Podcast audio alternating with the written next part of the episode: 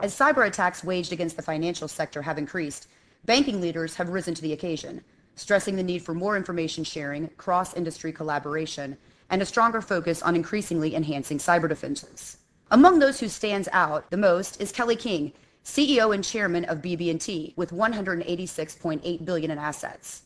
Today, I'm joined by Mr. King to discuss how the country's leading banking institutions are tackling cybersecurity and how he sees cyber threat intelligence evolving over the next two years. Hi, I'm Tracy Kitten with Information Security Media Group. So, Kelly, as the CEO of one of the country's leading banking institutions, what would you say are your top cybersecurity concerns and how are you addressing them? Well, I think the number one concern, Tracy, is that the level of attacks against the financial services industry and corporate America in general have really escalated over the last few years. Um, and they're coming from a very wide range of threats that unfortunately are very experienced and very well financed. And so the level of risk has increased substantially over these last few years. So that's the number one concern. Following and related to that, of course, is the ability of the industry to raise our level of defenses commensurate with the increased level of the attack. And we've made really good progress with regard to that, but it's, a, I'm afraid, a never-ending game, and it's an escalating process almost on a daily basis. And so I think that the greatest challenge we have today is to make sure that we defend against these attacks such that, you know, we don't have any major disruptions that would create a, sense of confidence decay in the financial services industry. Kelly, much has been said about the need for C-level executives to get more involved with cybersecurity initiatives, as well as helping them gain a deeper understanding about the emerging cyber risks. Cybersecurity has been a long-time focus for you, however. Why would you say that your perspective has been different from others in the industry who hold the same position that you hold?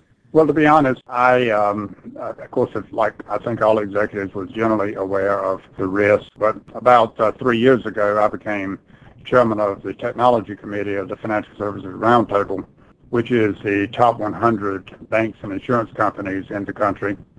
Uh, and in that role, uh, one of our primary responsibilities uh, for the industry uh, was to and is to focus on the whole cybersecurity threat uh, and the uh, steps we should be taking to try to defend against that threat.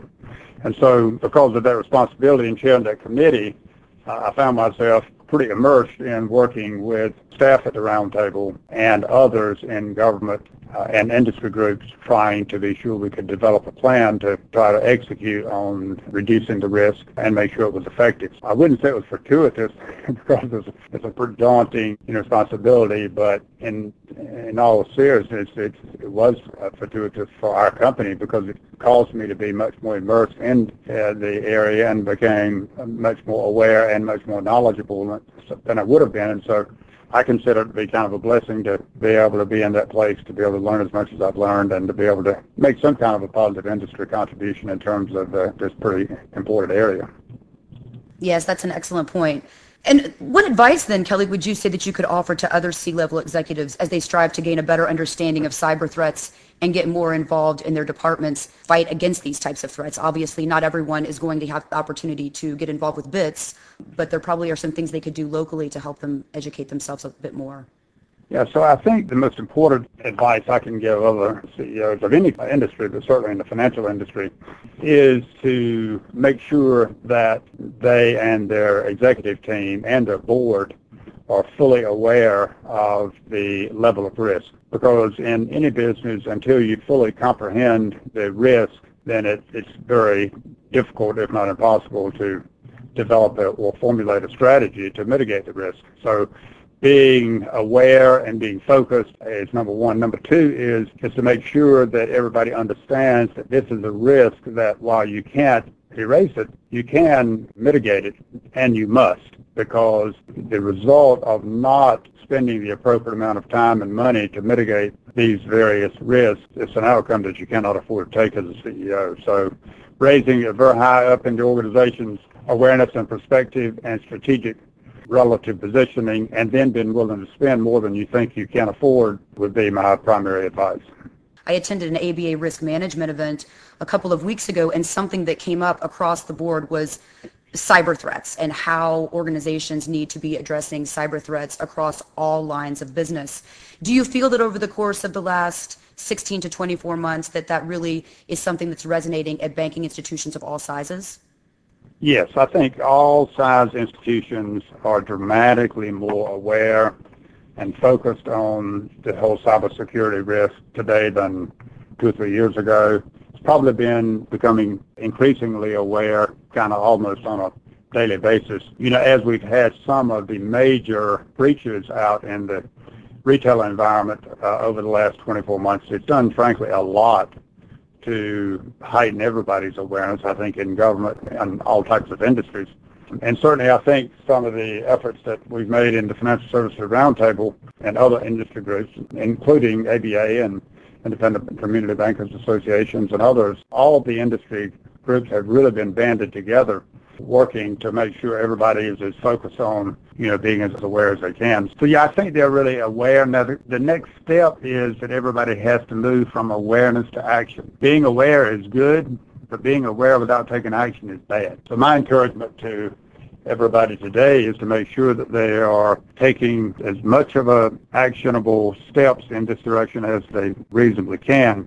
And one of the areas, Tracy, that I strongly recommend for banks of all sizes is to make sure that they are a active full member of what's called FSISAC, which is the Financial Services Industry Information Sharing and Analysis Center. This organization, after a number of banks made a lot of investments in the last couple of years, is now fully automated and capable of providing instantaneous information about threats from various governmental sources out to the banks. And in dealing with cybersecurity risk, information is critical and timing is everything. What FSISAC does is it positions you in the best place you can be to get the information as quickly as possible and then you can work with your people to take action to try to mitigate the threat.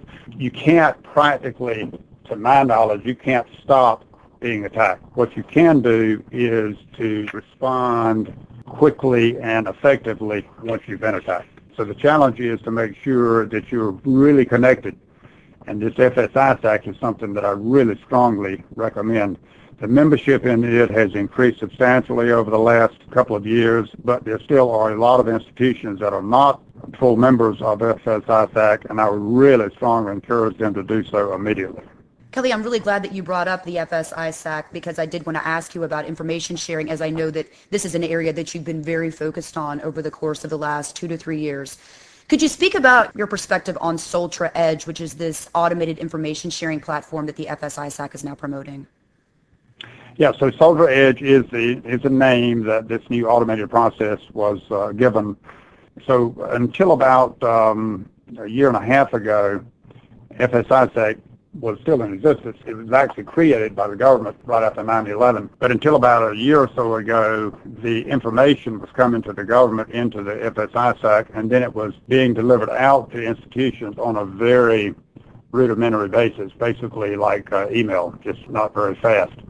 And so the leadership of FSISAC made our BITS committee, the technology committee, aware of the fact that if they had you know, a reasonable amount of money, they could develop software to automate this so it could be done much more quickly. So Richard Davis, who's the CEO of U.S. Bank, and I were leading a what we call a cybersecurity summit process, which we continued. We've been having cybersecurity summit meetings, including all of the industry representatives and government representatives, et cetera, typically a couple of times a year. So we pulled together some support and got them the money that they needed, and then they developed this automated software, which is now Soltra Edge. So it's operational, and, and it is the, as I said, the very best way for companies to be able to access pretty much instantaneously the threat information. So um, again, it's, a, it's the strongest recommendation I can make is to be sure to join, sign up for Soltra Edge.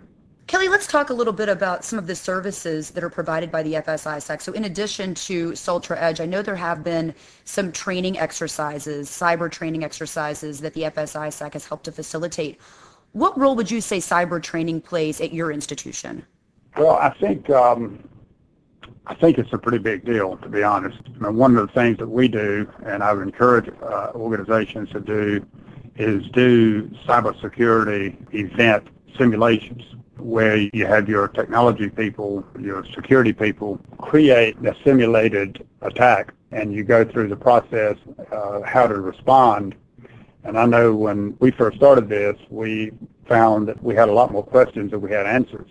And it may not sound as effective as it is, but even though you know it's a simulation, when you really go through a day or two or three, however you set up the simulation, where you are dealing with a simulated event, which you know really could happen, and then you have to think through the various responses that you would need to take. It's an extremely eye-opening process, and I consider it personally to be one of the best things we've done at BB&T. So any form of training is really good, but I consider this uh, simulation as maybe the best out there. Then, of course, there's huge amounts of technical training, which I'm not qualified to really cover the detail on, but when you talk to security people, they can explain to you how they have various training processes to allow for the kind of interconnectivity that you need with your service providers when an event occurs. So, you know, working with the telecommunications folks and other service providers that provide services to these companies, uh, it's very important that they have gone through the appropriate amount of training with those organizations so that when the event hits, you're not uh, scrambling around trying to find the phone number. You need to have already well thought out and well trained so that being able to, you know, bring the resources that you need from your various partners to be able to uh, mitigate the threat and that needs to be as seamless as possible. And then Kelly, before we close, just one final question for you. Could you give us some perspective about your cybersecurity budget at BB&T? How has it increased or changed over the last year, and what are your future plans? Well, our budget has basically doubled in the last uh, couple of three years.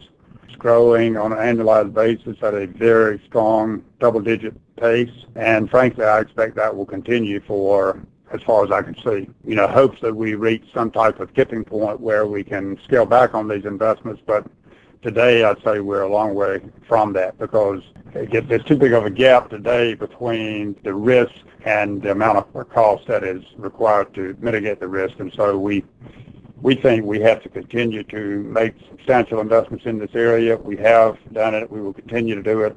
And I would strongly recommend everybody, as I said earlier, spend a lot more than you think you can afford because the cost of not doing it is unacceptable. I'd like to thank you again for your time today. Very informative. Thanks, Tracy. Appreciate it. Hope you have a great day. Again, we've just heard from Kelly King of BB&T. For Information Security Media Group, I'm Tracy Kitten.